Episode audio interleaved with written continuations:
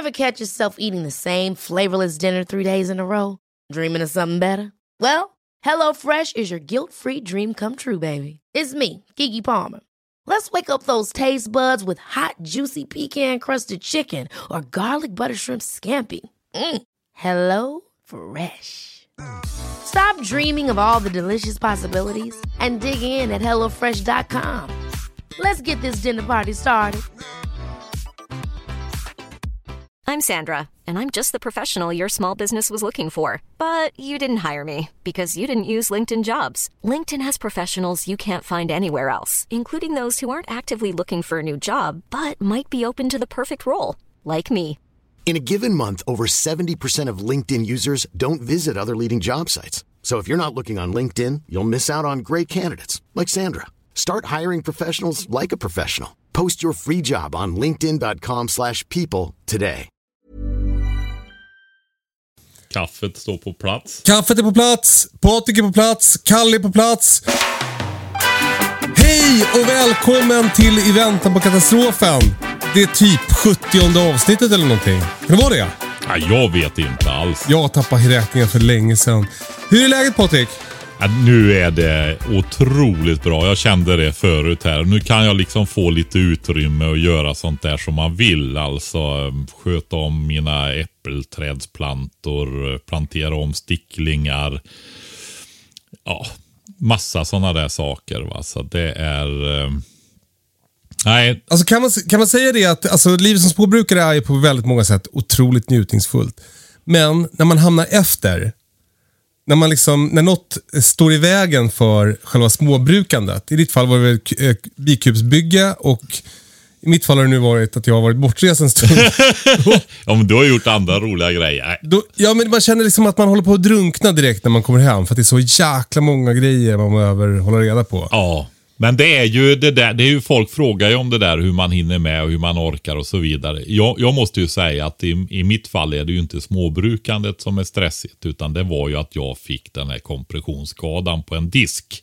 Så hela maj försvann. Va? Så jag hamnar ju liksom en månad efter. Det är ju då alla kuper ska iväg och så. Va? Ja. Det blir ju negativ Ja, men- stress för att folk väntar och du vet biodlingssäsong och, och det där. Va? Det här med Men det är att man... den där grejen, att man liksom, att man känner att man inte hinner med. Ja, men det, det gör för- du ju aldrig Nej. på något sätt. Du ligger alltid för två, får- tre år efter och hinner aldrig med. Utan det gäller ju att liksom vara dynamisk höll jag på att säga. Liksom det där. Hur, vad är tillräckligt bra där och så vidare. Va? Det är ju som nu när jag fick så mycket att göra här. Och så har det ju regnat hos oss och det var helt fantastisk säsong. Va? Men det gör ju också att det här ogräset blir lite mer komplicerat att ta. Men jag, ja, men det gör ju det. För hackar du så gror det och så vidare. Va? Och, um, nej, men då uh, höll jag undan och störde ut det så mina fina plantor fick bra fart. Och sen får det väl bli lite ogräs under då. Va? Det går ju att ha som gröngödsling höll jag på att säga. Man kan ju till och med så in uh, gröngödsling under. Så att uh, det blev väl inte 80-20 nu i år. Kanske 50-50 på sina håll.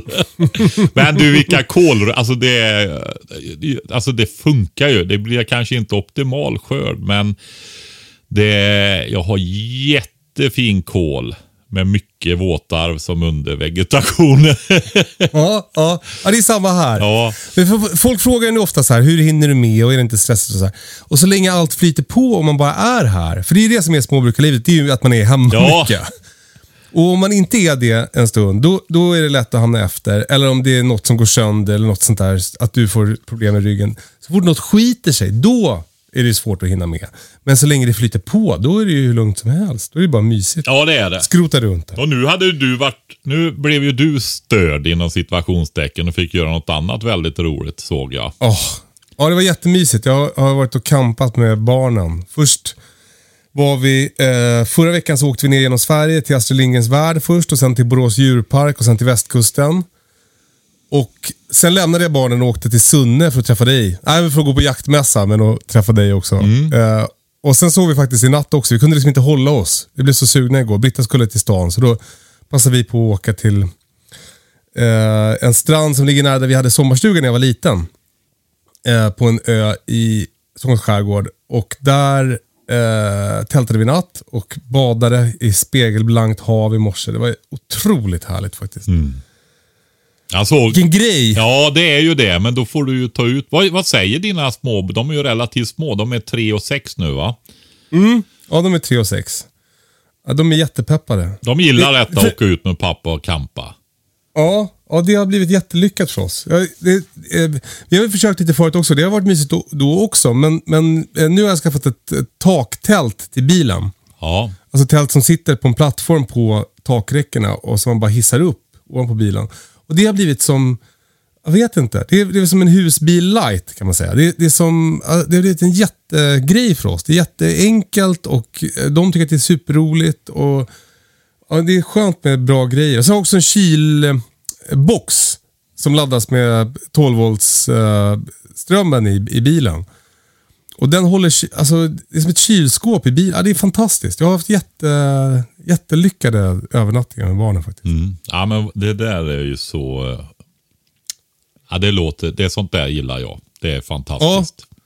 Ja, när det blir enkelt att komma iväg. Jag har ju ett tält med, vet, med kamin och sånt där. Men det är, så, jävla- det är ganska mäktigt att sätta upp och lite beroende av vad det är för underlag och så här. Här är bara, man kan parkera bilen var som helst och så länge man står någorlunda plant så är det bara att sova. Och så sover vi jättebra. Det är en madrass i det där tältet också. Så, så man sover skönt. Man har inte det där, Tycker man när man sover i tält annars att man vaknar liksom lite mörbultad. Det, det har vi inte i det här tältet. Det, det enda krångligt är att Björne vägrar sova längst ut vid kanten. Så att han har typ lika mycket plats som jag och Essa tillsammans. det påminner om min son. Han, han var så avslappnad. Och du vet en sån här riktigt avslappnad människa blir ju som en sten. Han var så tung. Och han låg ju alltid på tvären i sängen va. När han låg, skulle ligga mellan oss och så låg han ju på tvären. ja, så är Björne. Så är Björne. Och så, blir jag, alltså, och så försöker jag flytta på honom. Och, och så ibland, går, ibland så vaknar han till och blir skitförbannad. Och håller på att jävlas. Det är bara 1,40 tror jag tältet. Så det, det blir ganska trångt när han ligger på tvären. En meter lång. ja, men det har varit, eh, det har varit superhärligt. Och det finns ju någon slags, sån här, jag, tänkte faktiskt på det. Eh, eh, eh, den här beredskapstanken med att vara ute i naturen med barnen. Att de får lära sig att bajsa i skogen och borsta tänderna utan rinnande vatten. Och alla de där grejerna. Tvätta händerna i sjön och så här. Det, det finns något eh, uppfostrande med det också. Det pratar jag såklart inte om. Utan det är ju min dolda agenda med, med de här nätterna. Att, jag, att jag lär dem det där. Så att de får det är jättestor skillnad också. Alltså hur, hur de vågar bada på nya ställen. Och, kanske inte Bjarne så mycket, men Essa är som en, som en fisk i vattnet nu. Det är jätte, jättekul att se. Det där är att nu hes, man är ute på världens finaste strand och man badar och lagar god mat och så vidare. Fast egentligen är det en överlevnadsövning. Ja, exakt. Exakt så. Nej, jag menar att eh, ja, men det är ju det där med komfortzonen. Att man liksom normaliseras. Det blir ingen grej av saker. Exakt. Så det där är, ja, det, jag, det är väldigt bra. Ja, kul. Mm. Ja, det blir fler nätter i naturen. Vi får se hur det går för oss när det blir lite kallare ute sen. Om, om de fortfarande tycker att det är kul eller om, om det blir för kärvt då. Då får vi väl Är det inte lite sommar. kallt i de där taktälten underifrån? Jag tänker då kanske man får göra lite färre utflykter och så ta det där fina tältet med kaminen. Mm. Jo, men så kan det vara. Jag, jag vet faktiskt inte det ännu. Det är, ändå 5, 6, 7 centimeter madrass. Jag, jag vet inte om den en, kanske isolerar helt okej i alla fall. Du får jag, jag testa riktigt. och så berättar du för jag är nyfiken på det där också. Exakt. Ja, men jag ska ta med dig upp på, på björnjakten nu om några veckor. Och där uppe kan det bli lite kallare om morgnarna. Så vi får se. Du Patrik, Ja, eh, eh, du berättar för mig att du har dragit igång en eh, hönsgrupp. Ja, ja, jag Berätta om ja, det. Alltså, det är ju så här, jag pratar ju mycket om att vi måste börja samarbeta och så vidare. Och jag har ju själv varit dålig på det helt enkelt. Va? Jag har haft så fullt upp med grejer och liv och allting. Men efterhand som saker kärvar ihop mer och så nu så försöker jag bli bättre på det också. Och ja, jag har ju gjort lite projekt att få igång grannar och hjälper dem att bryta upp potatisland och sådana här grejer. Och eftersom jag fick sån enorm potatisskörd i fjol så har jag försett dem ut sädespotatis och sånt där också. Va? Så jag har fått igång en knapp handfull här nu då. Men Ja, sen har eh, eh, vi även, jag har ju de här Bielefelder-hönsen som vi har blivit väldigt nöjda med. Och eh, då har jag ett par familjer som jag samarbetar med nu då, där vi bygger upp varsin flock. Eh, ja, tanken är att ha lite drygt 20 hönor, 20-21 hönor och fyra tuppar. Är målsättningen och det har vi till nästa år då. Hur många har du nu? Eh, ja, jag har nog gott och väl det, men att alla ska ha det. Ja, ja, ja. Ja, och sen har vi en fjärde familj på väg in också eventuellt och tänker väl också kanske att det kan vara fem på sikt och det är helt informellt. Men tanken är då att vi ska kunna upprätthålla drygt 100 hönor och ett 20-tal tuppar när det här vi är med alla fem då. va. Och då får man ju en sån genetisk bas att man liksom kan eh, upprätthålla det här. Och är det, dealen är ju liksom det att råkar någon illa ut så hjälper de andra den med att bygga upp flocken igen. Just det är det. som en försäkring.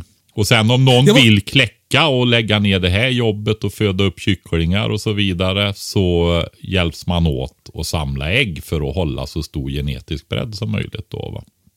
Hur, hur, kan man tänka på det när man samlar ägg på något sätt? Med genetiska? Alltså bara att det är på olika ställen? Ja, alltså du har ju, om du har 20 hönor så lägger ju de ägg var och varannan dag i alla fall under den här säsongen när man vill kläcka kycklingar på våren, försommaren där. Och har du fyra tuppar, då har du ju en ledartupp och en andre tupp och två ungtuppar oftast då, va, kan man säga. Det är bra att kunna hålla åldersskillnader. Det kan vi prata om. Jag tror jag har gjort det förut faktiskt i ett höns, det här med den här idealflocken. Eh, där man selekterar och så och förnyar den efterhand. Men Ska vi ta lite upprepning på det? För det, är speciellt det här du säger att man ska ha fyra tuppar. Eh, annars, eh, jag och många andra har ju levt eh, ett helt liv i villfarelsen att man bara ska ha en tupp. ja. Så det blir ju mycket siffror eh, gör det. Men jag kan ju försöka. ja. det känns som man kunde haft en, en tavla till det här och visa upp. Eh, nej, men det bygger, eh, alltså det är, det är en eh, utopisk flock så det blir ju sällan så. Någon dör, någon tar blir tagen och så vidare. Va? Men, men grunden är ju liksom att du har eh, 21 hönor och fyra tuppar.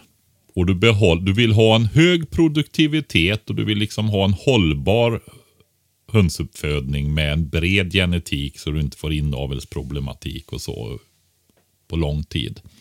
Och Det är därför det är viktigt med fyra tuppar. Och har du åldersfördelning på tupparna så får du en mer naturlig hierarki och de blir lugnare också. Eh, Har du en tupp då, då krånglar ju de ofta. De kan bråka med husfolket och så vidare för de har ju ingen att kaxa med liksom. Har du två tuppar, ja då kaxar de med varandra och slåss hela tiden. Men har du tre tuppar, då blir det en bättre fördelning och fyra också då. va. Men sen behöver du ju ha tillräckligt många hönor för annars så får de ju skador på ryggen. De blir hårda med dem. Det blir för... För mycket ligga helt enkelt. Ja, precis. Och då så fyra, helst fem hönor per tupp i alla fall. va. Och Ja, det är eh, då är grejen så här att varje år är de som kläcks.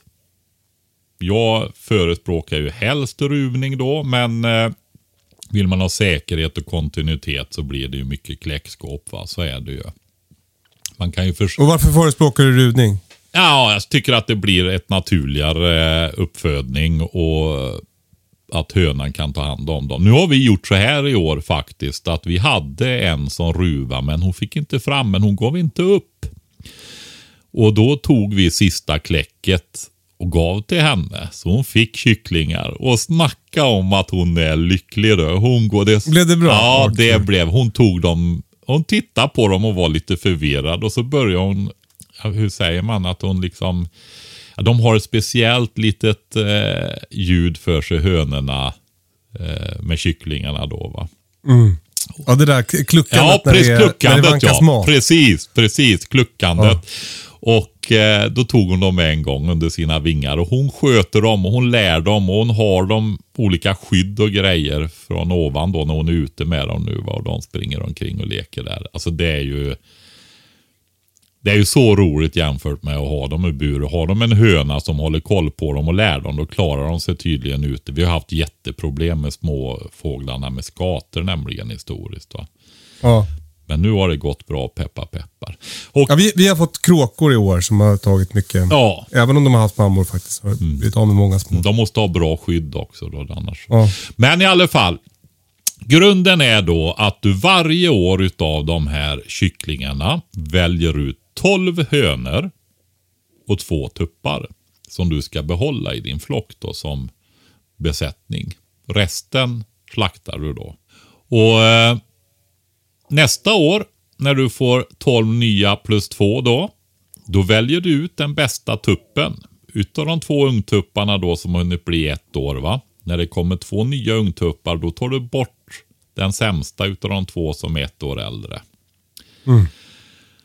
Och sen eh, gör du likadant nästa år. Då har du en, en eh, som är två, en som är ett och två som är unga då. Va? Så att de får gå ett år då. Så den äldsta blir ju tre år. Den näst äldsta är ju två år.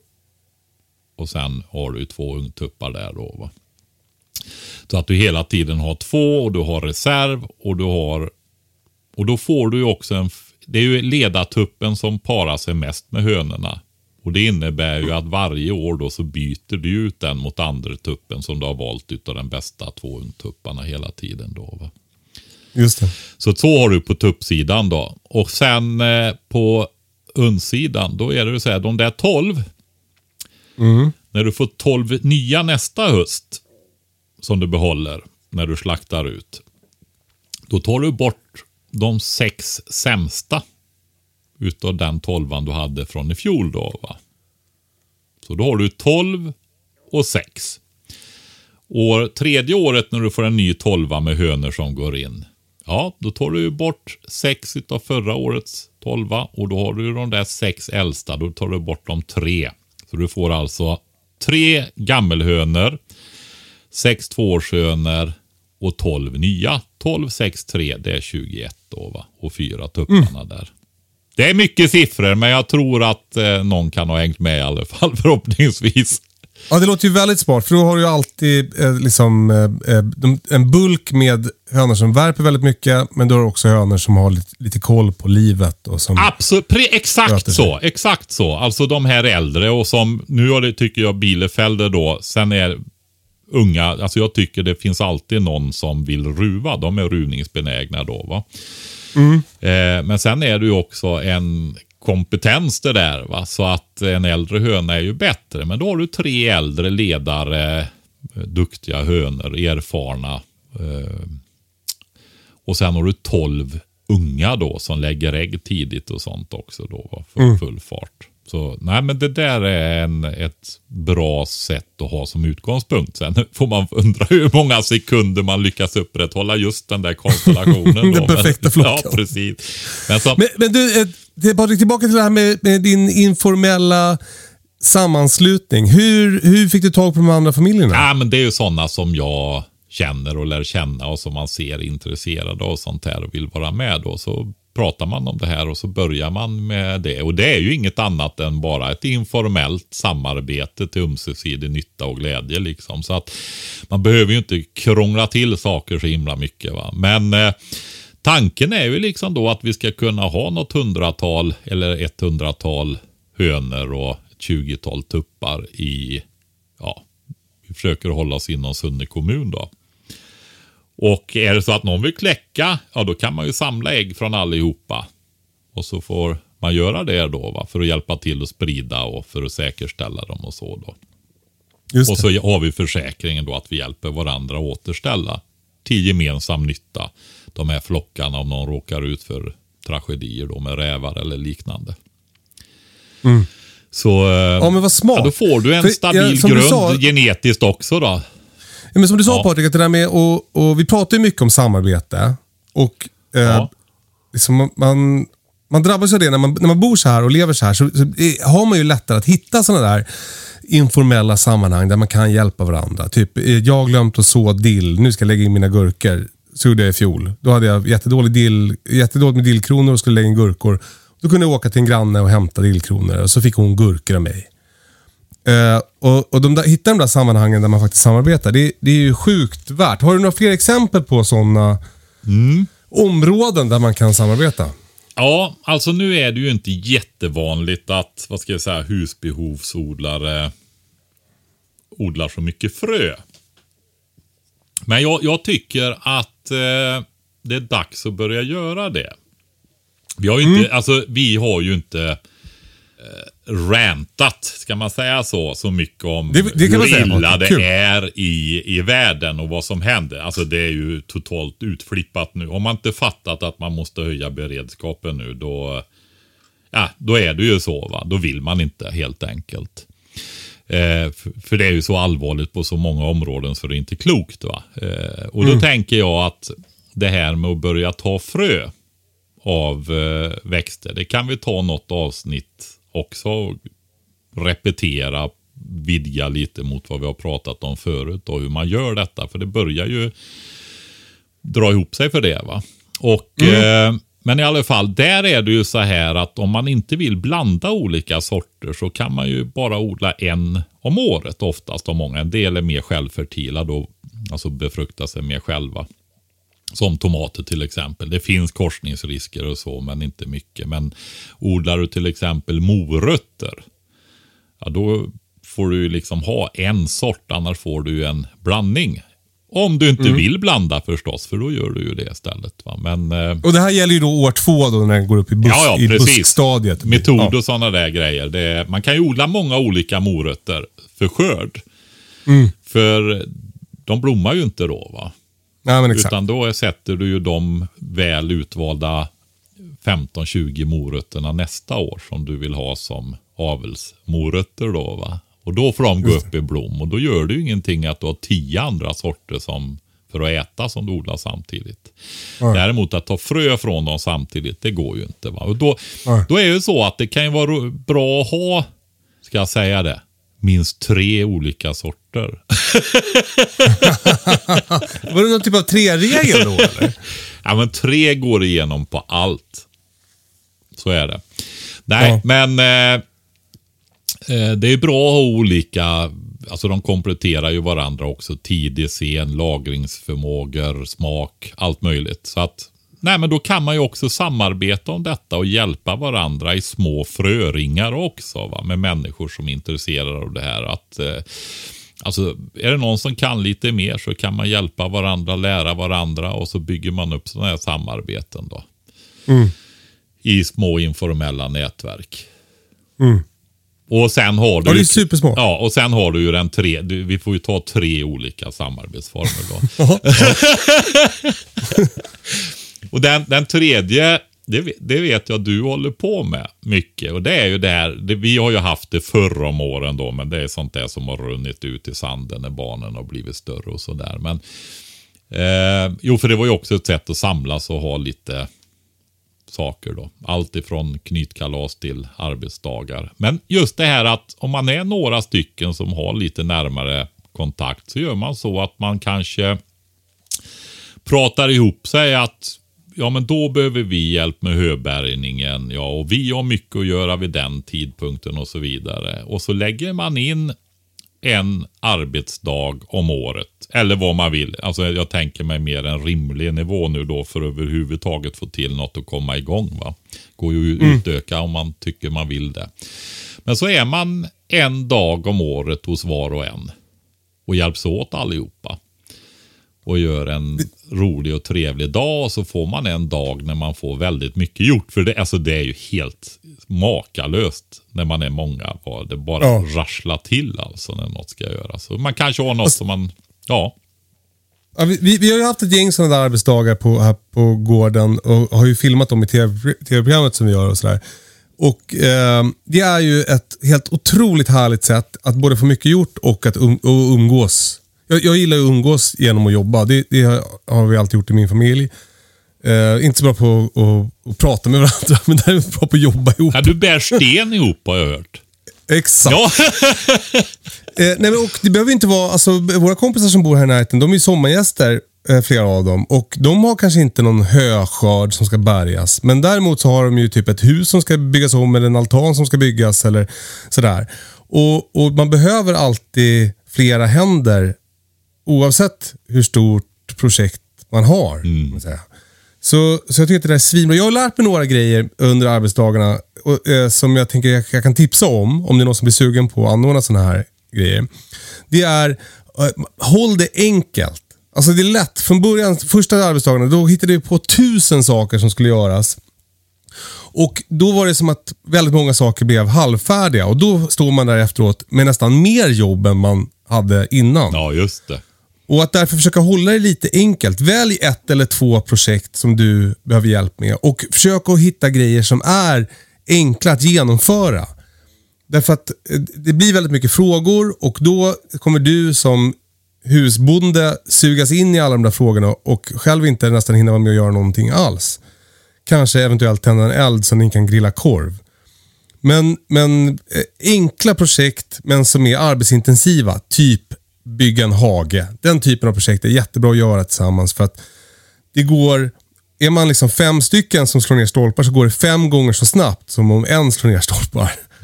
Och, och, och det, är, eh, det är hela skillnaden. Typ skörda potatis är lätt att göra ihop. Skörda, ja, men skörda andra grejer är jättelätt att, att, att göra ihop. Måla grejer är lätt att göra ihop. och så här. Höskörd Så- på gammalvis sätt. Ja, men det är ju väldigt få som håller på sådär som du med liar Patrik. Ja, men man kan ju ha med slåtterbalk också, bara man eh, härsar och sådana grejer. Ja, ja men exakt. Men att hålla det enkelt och, och, och välja något, något projekt som man gör tillsammans. Det är, eh, ja, det, det är verkligen alltså både superskönt att få gjort och också jättekul sätt att umgås med sina kompisar. Så, så det kan jag verkligen rekommendera.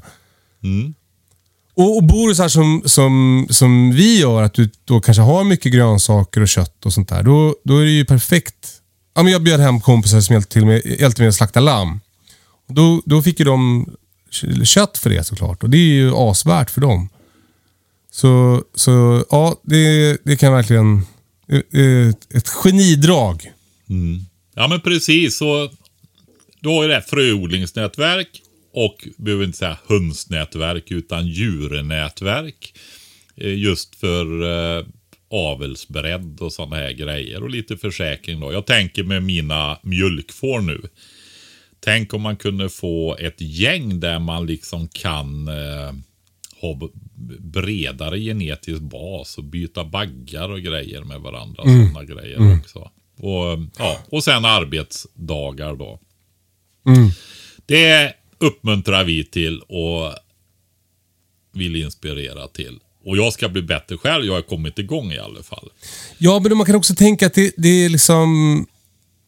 För, för nu, nu pratar vi om försäkring och det, är liksom, det, det här är liksom... Det, det låter ju så... Det låter ju så viktigt då på något sätt. Men det kan ju också bara vara typ att man byter lite plantor med varandra på våren för att man alla drar upp för mycket tomatplantor. Och då att byta lite sorter, det är liksom... Det, det, det gör att man knyter eh, eh, närmare band till sina grannar och till sina bekanta. Och att det gör då att det är lättare att fråga om man nästa gång när man faktiskt behöver hjälp och passa hönsen när man ska åka bort eller sådär. Så, Ja, du vet, det är ju ja. som... Det är alltid något. Du sa dillen här, här om året och jag... Det var selleri nu ja. också i år tror jag. Ja, Till exempel. Så det, det är ju alltid olika grejer som antingen misslyckas man eller så glömde man eller så var fröerna slut eller ja, du vet. ja. Då, då kan du byta med varandra. Så ehm, ja, det är en bra grund till att börja med någonting. Börja med det.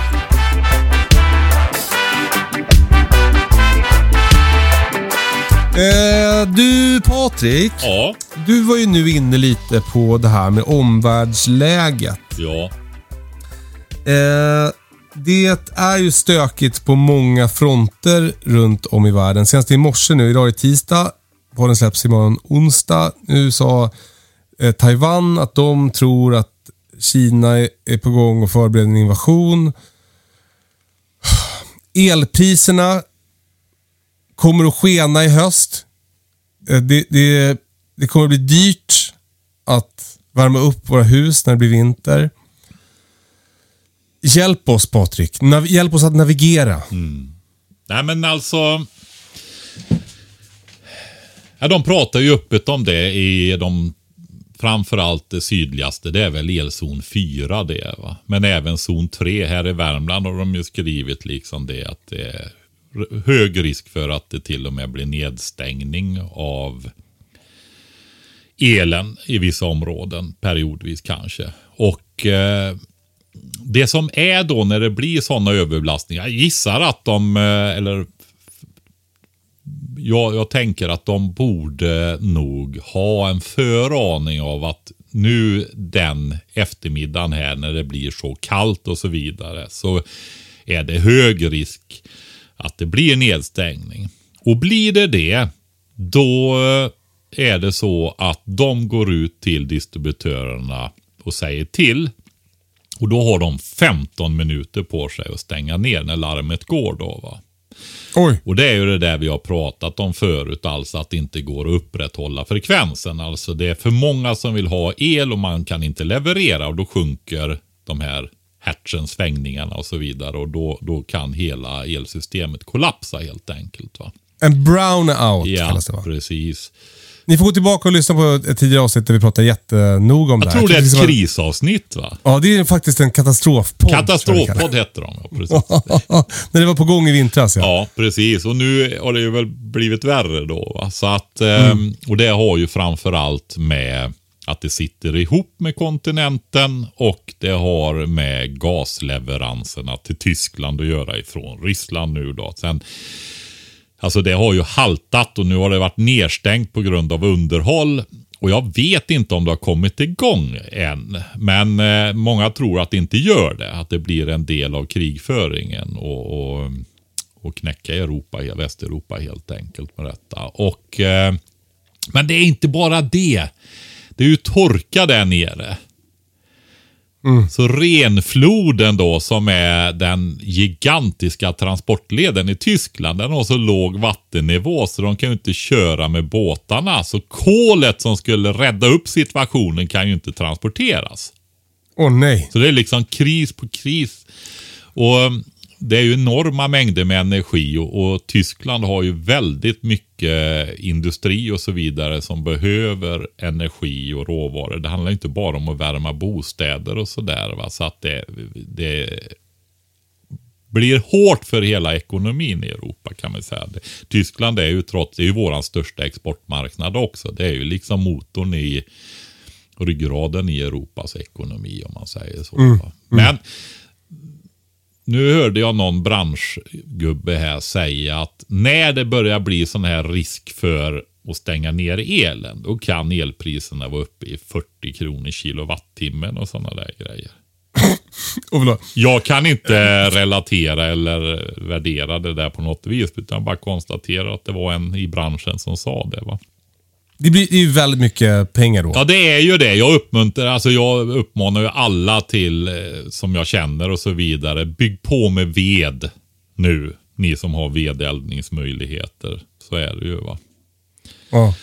Vad, vad, vad kan man göra i övrigt då Patrik? Vad, hur ska man tänka? Ja, jag band inte. Min, min svärson han band till 64 öre eller något sånt där. På 10 år! Oj! Det var ett, ett av hans bästa beslut här i höstas. Och det var ju innan alla de här grejerna hände. Han förstod att det kan nog dra iväg elpriserna då. Va? Åh jäklar.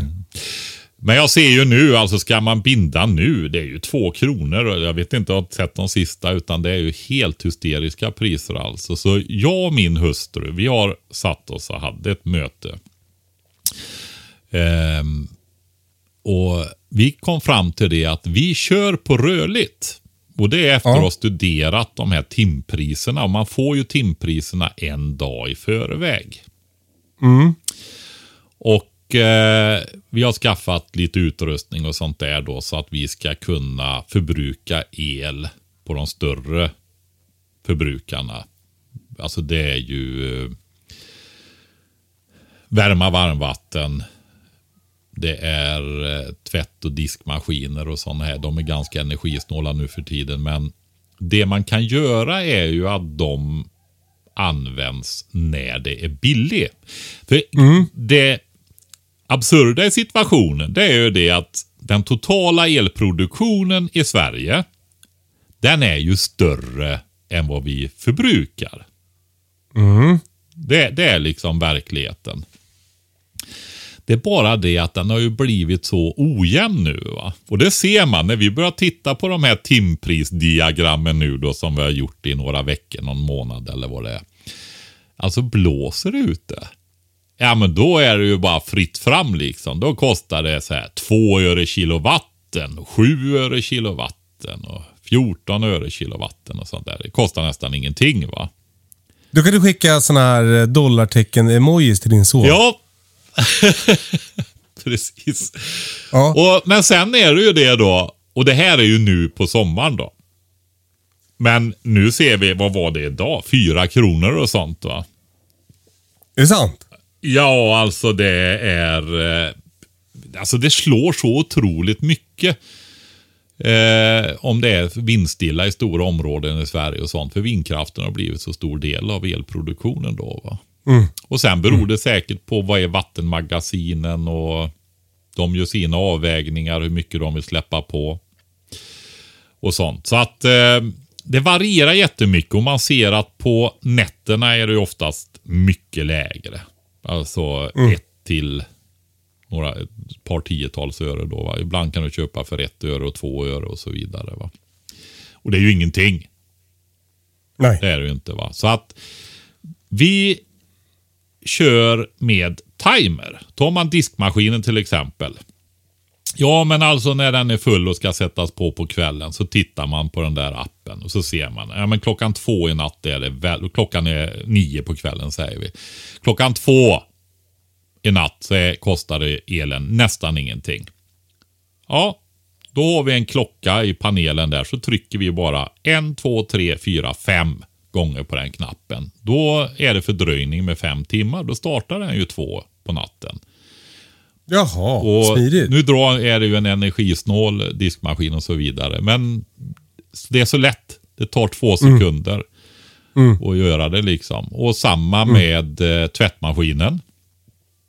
Vi kommer att sätta upp eh, vi, vi, vi torkar ju tvätten ute på tvättlinor här mellan träden. Men det gör vi inte på vintern.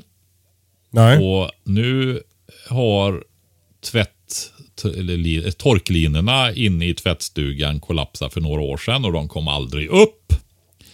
Och det står ju en torktumlare där också. De är ju så smidiga ju. Torktumlare ja.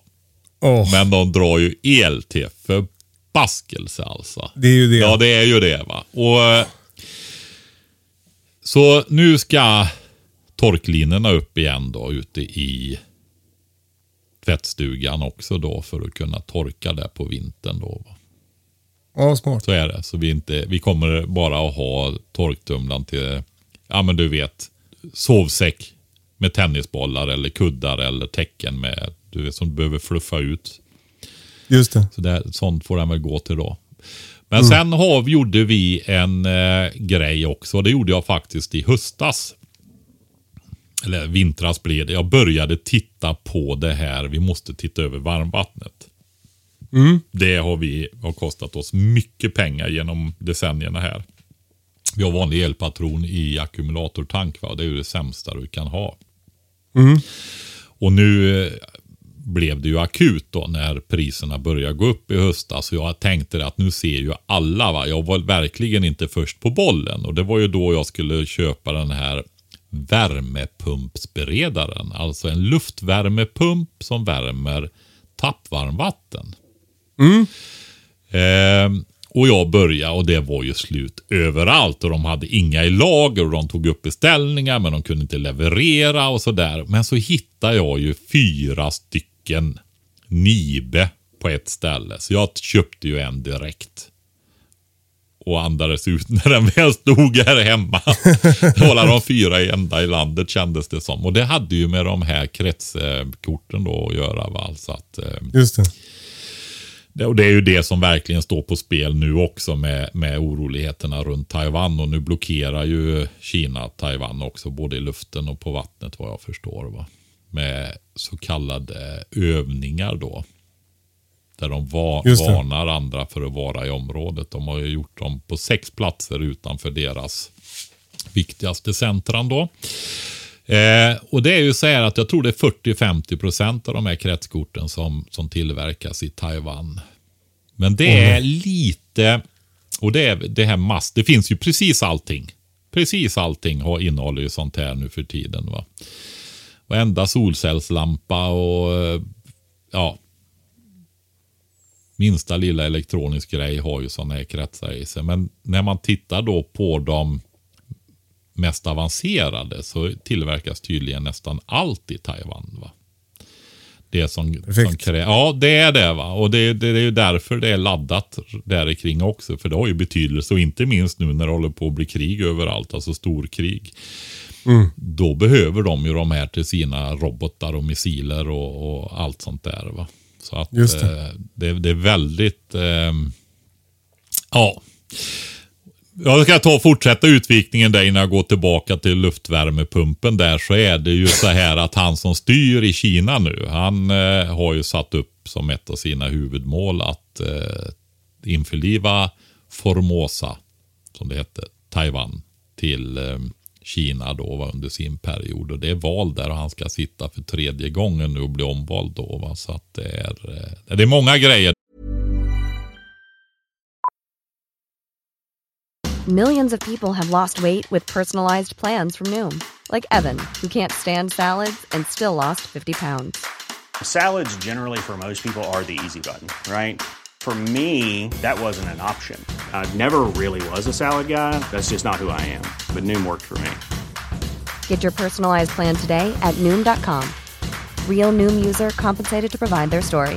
In four weeks, the typical Noom user can expect to lose one to two pounds per week. Individual results may vary. I'm Sandra, and I'm just the professional your small business was looking for. But you didn't hire me because you didn't use LinkedIn jobs. LinkedIn has professionals you can't find anywhere else, including those who aren't actively looking for a new job but might be open to the perfect role, like me. In a given month, over 70% of LinkedIn users don't visit other leading job sites. So if you're not looking on LinkedIn, you'll miss out on great candidates like Sandra. Start hiring professionals like a professional. Post your free job on linkedin.com/people today. Hold up. What was that? Boring. No flavor. That was as bad as those leftovers you ate all week. Kiki Palmer here, and it's time to say hello to something fresh and guilt-free. Hello Fresh. Jazz up dinner with pecan-crusted chicken or garlic butter shrimp scampi. Now that's music to my mouth. Hello Fresh. Let's get this dinner party started. Discover all the delicious possibilities at hellofresh.com. där. Men i alla fall. Eh, jag fick tag i den och den kan jag ju... Jag, jag älskar att det finns en podd där vi kastar oss mellan som geopolitiska jättepenseldrag och luftvärmepumpar. Och tvättlinor i tvättstugan. Allt som är viktigt här i livet. Ja, precis. Vå, Ja, vad sa vå- du nu? Det funkade bra Lite där, eller? våtar Luftvärmepumpen. hinner man med också. Ogräs. Ja, det, jag har inte fått in den än. Det blir, när jag, Okej. det blir när jag kommer in i höst, i oktober. Alltså då går du in för första gången. Ja, precis. Ja, Du lever utomhus. eh, nu är det utomhus eh, som Ja. gäller för hela slanten. Och Ja, ehm, perfekt. i alla fall, och det känns väl som tajmingen blir bäst då. Givet, jag hade sparat pengar och få in den snabbare, men det är mycket jobb där. Va? Det är rördragningar och allt sånt där. Men då är det så här att jag kan ju programmera den här.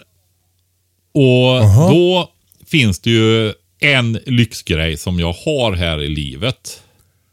Som, det är en sån där grej som jag verkligen vill kunna göra. Jag hade husvagn för 15-20 år sedan och då var jag ju tvungen att ha en dusch, en utedusch i den där. Va? Så jag kan ta min varma dusch på morgonen. Okej.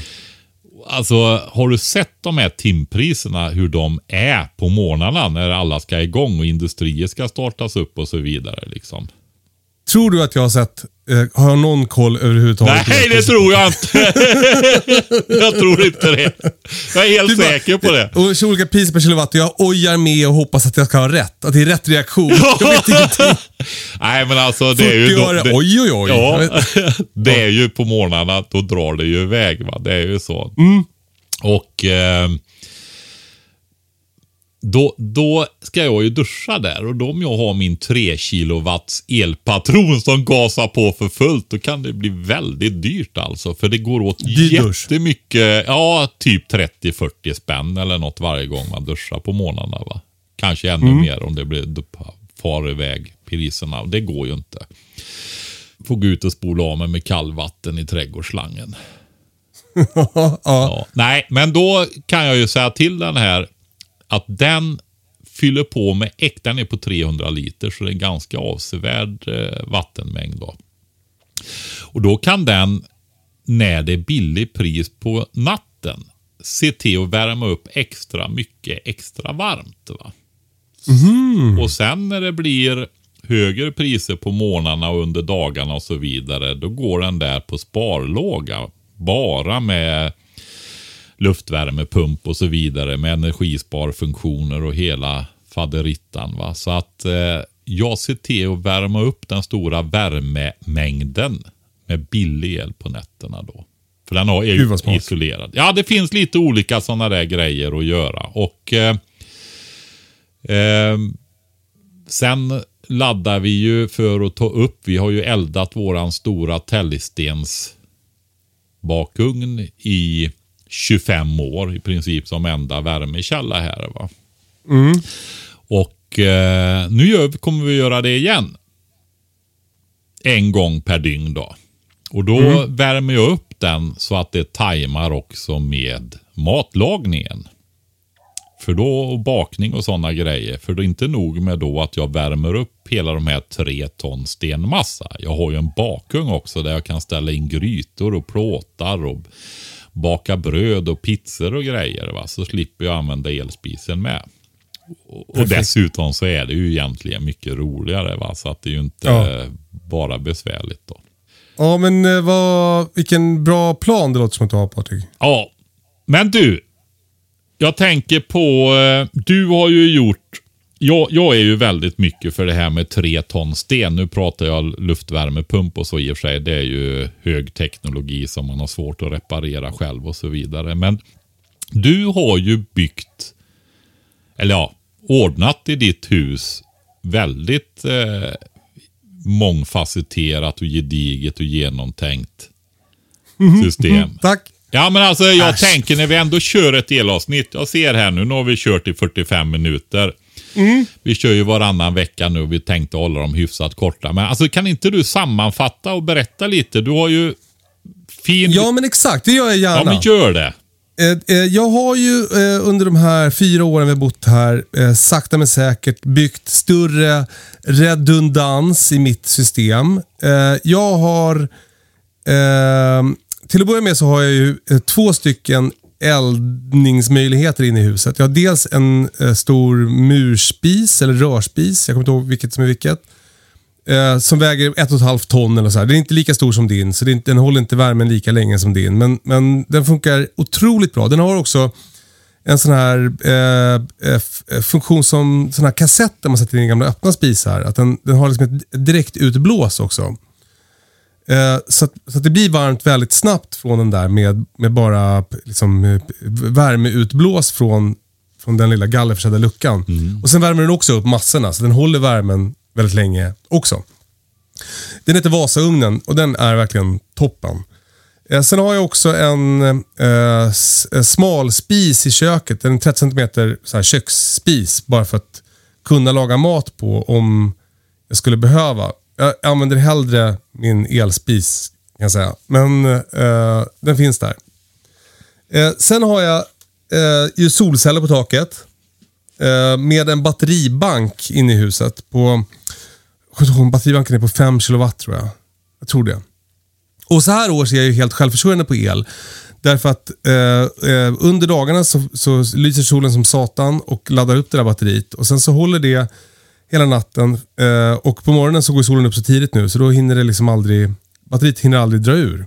Eh, så det är, det känns ju ashärligt. Men jag vet ju också att det där kommer inte att funka i vinter. Då, då lyser inte solen lika mycket. Så då kommer det bli, då kommer det bli eh, eh, mycket mer köpa el såklart. Får jag, får jag flika in och störa lite, Kalle? Ja, gärna. För att ja, vi har ju pratat om det här med solceller och vi har ju varit lite skeptiska. Jo, men de funkar ju bara på sommaren när det är billig el och när det är dyr el på vintern och så vidare så funkar de ju inte. Men grejen är ju så här att det är ju dyr el på sommaren också nu.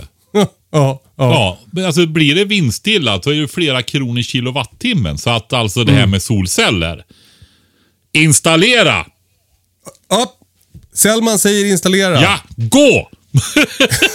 Vi får köra, var en sån där, en bumper, en jingle som jag kör varje gång du sätter ner foten. Uh, ja, men så det, det tycker jag känns jättehärligt. Jag, jag, man önskar såklart alltid att man hade fler solceller. Vi har, både, vi har i öst och västlig riktning. Alltså vi har, om det är 4,5 i öster och 4,5 i väster. Det gör att vi får aldrig ett speciellt stort överskott.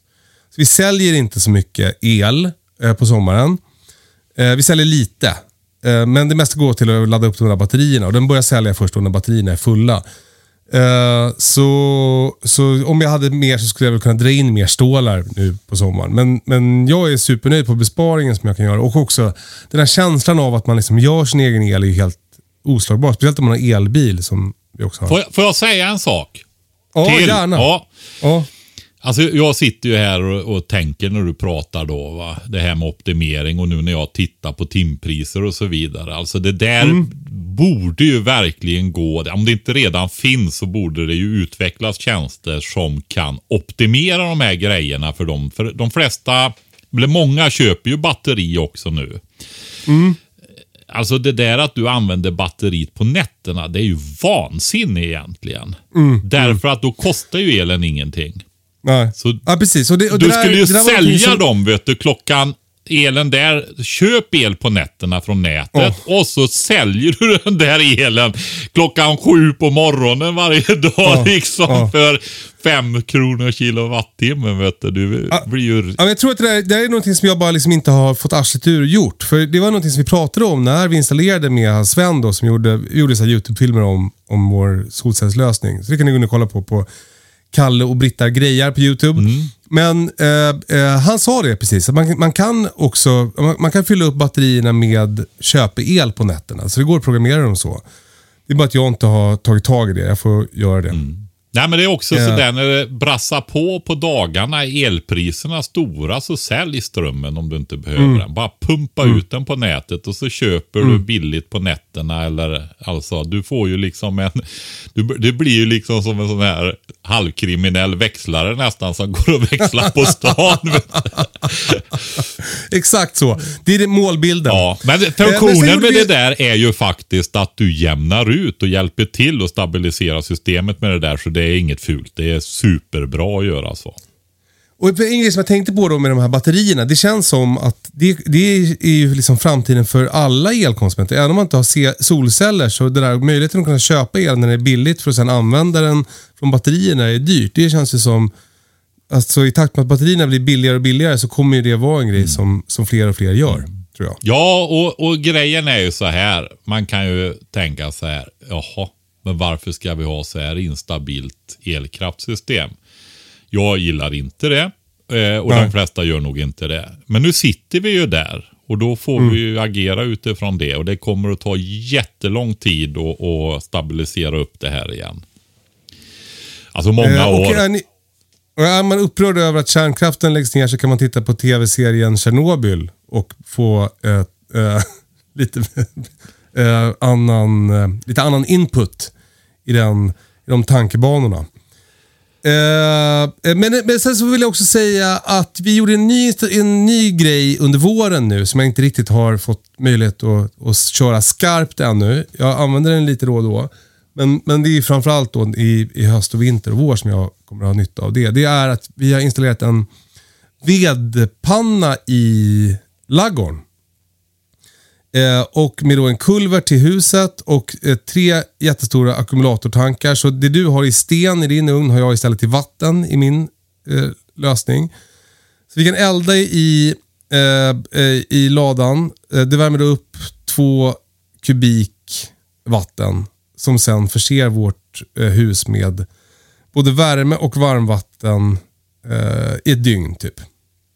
Och nu under sommaren så räcker det att elda en gång i veckan typ för att man ska för att det ska hålla. Och då har du Värme. varmvatten där. Då finns det varmvatten i parti och minut. Ja. Så då kan du komma hit och duscha om du behöver Patrik. Ja, precis. Eh, Du, jag tänkte på det också. Nu har du köpt den där, men jag har faktiskt eh, jag har ju en värmepump och en, ett, eh, så själva innerdelen från mitt gamla system. Det har jag över om du vill köpa. För har du fått Eller annan- ordning på det nu?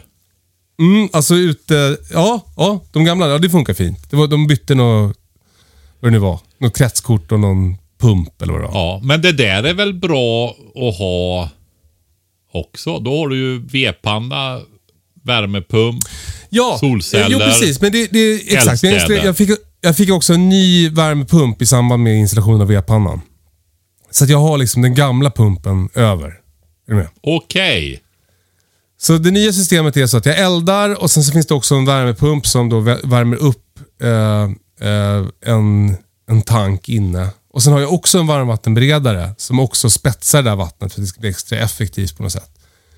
Så jag har eh, den gyllene tre-regeln även i mitt, när det gäller mitt Det varmvatten. var ju fyra till och med. Ja, varmvatten var tre. Men eh, Ja, med ja. uppvärmning var det ju fyra med dina eldstäder också. Ja, just det. För där kan du Ja, inte men exakt. värma varmvatten med dem annat än i grytor på spisen då va? Ja, det är ju det. Men, men, Men det är ju eh, den fjärde! Det är ju den fjärde. Exakt. Det går ju faktiskt det. Som basic-läge så värmer du i grytor på vedspisen. Ja, men det där har vi pratat om förut också. Att jag, jag tycker att som, liksom för hygienens skull så tycker jag att en bastu funkar väldigt bra. Ja. För att du, du står ju ut med ganska kallt vatten om du, om du har bastat. Så Ja, och Så det ofta kan du ju värma vatten i anslutning till bastu. Vedeldade bastugrejer i alla ja, fall. Va? där har jag också två möjligheter. Dels är det en vattenmantla, så det, det sitter väl en 20 liters tank runt själva aggregatet. Men sen har jag också utanför en så kallad pannmur. Mm. Som, som är ett begrepp som jag har fått lära mig sen jag flyttade till gården. Och det är då en stor kittel med inbyggd eldstad, vad man ska säga. Så där kan man värma 80 liter vatten åt gången. Mm. Eller koka lammfond kan man göra också, det har jag provat. Ja, det går att göra mycket med de där. Jag har ju Mm. en också emaljerad sån som jag reducerar björksav i till exempel. För Jaha, att göra björksavsirap. Ja, Min rymmer bara 60 liter då, men Om du behöver en större för att komma och låna. ja. Det är ju synd att vi bor så långt ifrån varandra Patrik. Ja, det är det. Eh, Ja. Verkligen. Det hade, det hade varit stor glädje av varandra tror jag. Här, va? Eh, men så det är i alla fall mitt... Eh, eh, ja, det hade vi verkligen Patrik. Eh, men det är i alla fall mitt eh, system som jag har som jag har byggt här. Det, det, det ska bli jättespännande att se vad det här nya vedpannan kommer att göra för mig i vinter. Jag, jag ser jättemycket fram emot det. Eh, jag är också lite orolig för att jag har gjort för lite ved. För jag tror att jag gjorde ungefär som vanligt. Jag tror att det kommer att gå mer i år. Eh, hoppas att det räcker. Ja, men du har, den pannan du har, Mm. det är ju en sån här superpanna med sensorer och grejer. Keramisk Mm. eldstad med fläktar och styrningar och Mm. optimerar allting. Så det är ju 120 procents verkningsgrad eller någonting. ja, men någonting sånt. ut 90, 93 tror jag. Ja, 93, ja precis. Ja, det är ju ofattbart. Jag skojar ju med 120, men eh, Mm, 93 är ju fantastiskt också. Ja, ja det, det känns... eh, Men det brukar ju bli känns pannförluster i lagringar och kulvertar och sådana här grejer. Så det, det kan ju ändå bli Ja, att det går åt lite extra. jo men det gör det. Jag, jag såg precis till exempel att ankorna har käkat upp isoleringen där kulverten går in i huset. Så, så där får jag ju en del värdeförluster. Ja, rätta till det Kalle innan. Alltså vad, vad är det med ankor? De äter kartong och isolering. Det är typ deras godaste grejer. Ja. Jag fattar inte. Ja. Eh, men vi har ju haft väldigt höga elkostnader här ute, så, så jag hoppas att det ska bli bättre i år. Eh, och eh, jag får väl också kanske... Man, jag ska byta ut alla mina lysrör i plantuppdragningen till LED också. Mm. Det, det, det är ju också en, en sån eltjuv. Ja, du har inte gjort det än alltså? Nej, jag har ju en, några hyllor kvar med vanliga lysrör. Ja, ja, plantuppdragningen tänkte du. Jag Ja, tänkte i ja, övrigt exakt. har du gjort det. Ja, precis. Alltså, ja, sen har jag, ja, ja, jag har ju det här tråkiga att jag har så jävla mycket glödlampor som låg här på gården när vi flyttade in. Så det är suktigt att använda dem, även om det är så här glödtrådslampor. Men eh, de drar väl mer el. Ja, det gör de. De drar eh, typ tio gånger mer el. Mm. Men det är ju inga storförbrukare å andra sidan ändå om man inte har dem tända hela tiden. Ja.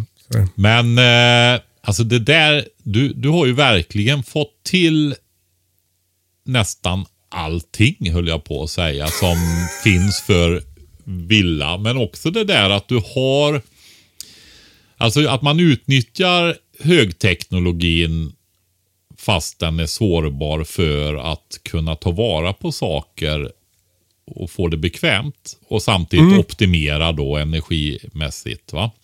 Och samtidigt så har du den här nivå 1 med självdrag i murstockar. Alltså din Ja, Vasaugn. Det spelar ingen roll. Bara inte huset rasar och murstocken rasar och så vidare så kan du elda ved och värme på värme. Ja. Och- Och, där, i- runt den kommer vi alltid ha det bra. Det känns så jävla tryggt. Ja visst Alltså, är det så. bara- känns så otroligt bra. Mm. Sen eh, sårbarheten i pannan och så här, den, den behöver ju el då för att funka eftersom den är väldigt högteknologisk. Och det är pumpar, alltså cirkulationspumpar för att driva vattnet från ackumulatortankarna in i huset och sådär. Men då har jag bett dem sätta stickproppar i alla fall. Så då, nu har jag stickproppar till, så jag kan koppla in dem eh, i ett elverk. Eh, så att, så att det, är en, eh, det är enkelt för mig att driva även vid strömavbrott. Mm, Men Om jag bara hade ett elverk, det har jag inte. De grejerna, fläktar, elektronik där och eh, cirkulationspumpar och sånt. Det kan inte vara stora energimängder. Jag Nej, tänker nästan Men- att du skulle kunna med 12 volt system och inverter hålla igång dem där. Jag kanske kan koppla det till bilen bara. Ja, kolla det. Jag vet ju inte vad som har hänt de senaste åren på de här områdena när det gäller pannorna. Men historiskt cirkulationspumpar drar ingenting. Fläktar drar väl, de här små fläktarna drar väldigt lite. Och styrsystem är inte energikrävande. Så Ja, jag tror att det är så. Jag har för mig att de, om de sa det, det är, det är inte mycket som Nej. krävs för det där. Jag tror inte det. Eller nej, rätt säker på det. Och Alltså du har ju el via dina solceller. Mm. Så de kan ju du programmera så du snålar med batteriet där och håller igång de här viktigaste funktionerna. Eh, så kan du ju hålla det ganska länge. Jag tror du skulle klara och med solen om det inte blir några väldiga mörka perioder även på vintern med din stora solcellsanläggning till de här små förbrukarna. Ja, det är lite, där har jag då liksom lite problem att det är liksom lite olika syst- eh, som, eh, eh system här hemma. Att jag har, alltså i mitt hus har två elcentraler, solcellerna driver den ena. Så här. Men, men så solcellerna, där har jag sett till att det driver min vattenpump. Så att vi har, alltså, eh, det systemet kommer, jag kommer se till att jag har vatten alltid. Ja, och också lampor och lite eluttag in och sånt där. Men, men, eh, resten kopplar den bort liksom de stora förbrukarna. Ja, Varmvattenberedare exakt. och liksom hela det här. Så att inte varmvatten redan drar ur batterierna på en sekund. Och så. Ja, precis. Men det kan inte vara svårt att koppla om det med en reservsladd ut till vedpannan. Det, Nej. det är det ju inte. Utan det är ju du gräver. Du har ju grävmaskin. Gräv ner en sån där 50 millimeters gul slang och dra en kabel ut dit då. Det har jag redan gjort. Ja. Ja! Du eh, Patrik, nu måste vi sluta. ja. Eh, stort tack för idag. Eh, och eh, det, finns några action points för er som lyssnar. Det är några grejer ni behöver göra nu när ni lyssnar på det här avsnittet. Dels är det då att försöka starta någon typ av informell sammanslutning som hjälper er i er vardag. Det kan vara arbetsdagar hemma, det kan vara att ni samlar frön, ni drar upp plantor tillsammans eller att ni har likadana höns för att ha en stor genetisk mångfald i era flockar. Eh, Men se till att knyta de kontakterna. Det, det, är- det är därför internet finns i princip. Och Sen är det också då att ni ska se över det här med, med eh, er elförbrukning. För, för det kommer att bli bistert i vinter, det kommer bli dyrt och då är det bra att, ha, att börja redan nu. För, för sådana här saker är lite mäckiga och tar tid. Och eh, Alltså, det kommer nog igen det, det är ju så här att det finns inte mycket. Det man kan hoppas på i vinter är att det blir en varm vinter. Det kommer att underlätta jättemycket. Men blir det en vanlig vinter eller till och med en kall vinter, liksom, det, är, det kommer att bli väldigt kärvt i Europa. Så är det. Ja. Eh, och med de orden lämnar vi er. Eh, Fortsätt skicka frågor. Hej att katastrofen.se. Följ oss på Instagram i väntan på katastrofen. Och småbruk.se heter Patrik. Eh, ha det så bra allihopa. Vi hörs om en vecka eller två. Snart är det nog en vecka igen va Patrik? Det känns som att sommaren är över. Vi, vi återkommer. Vi får se. Ja. Ha det så bra allihopa. Vi hörs sen. Puss. Hej då! Hej då!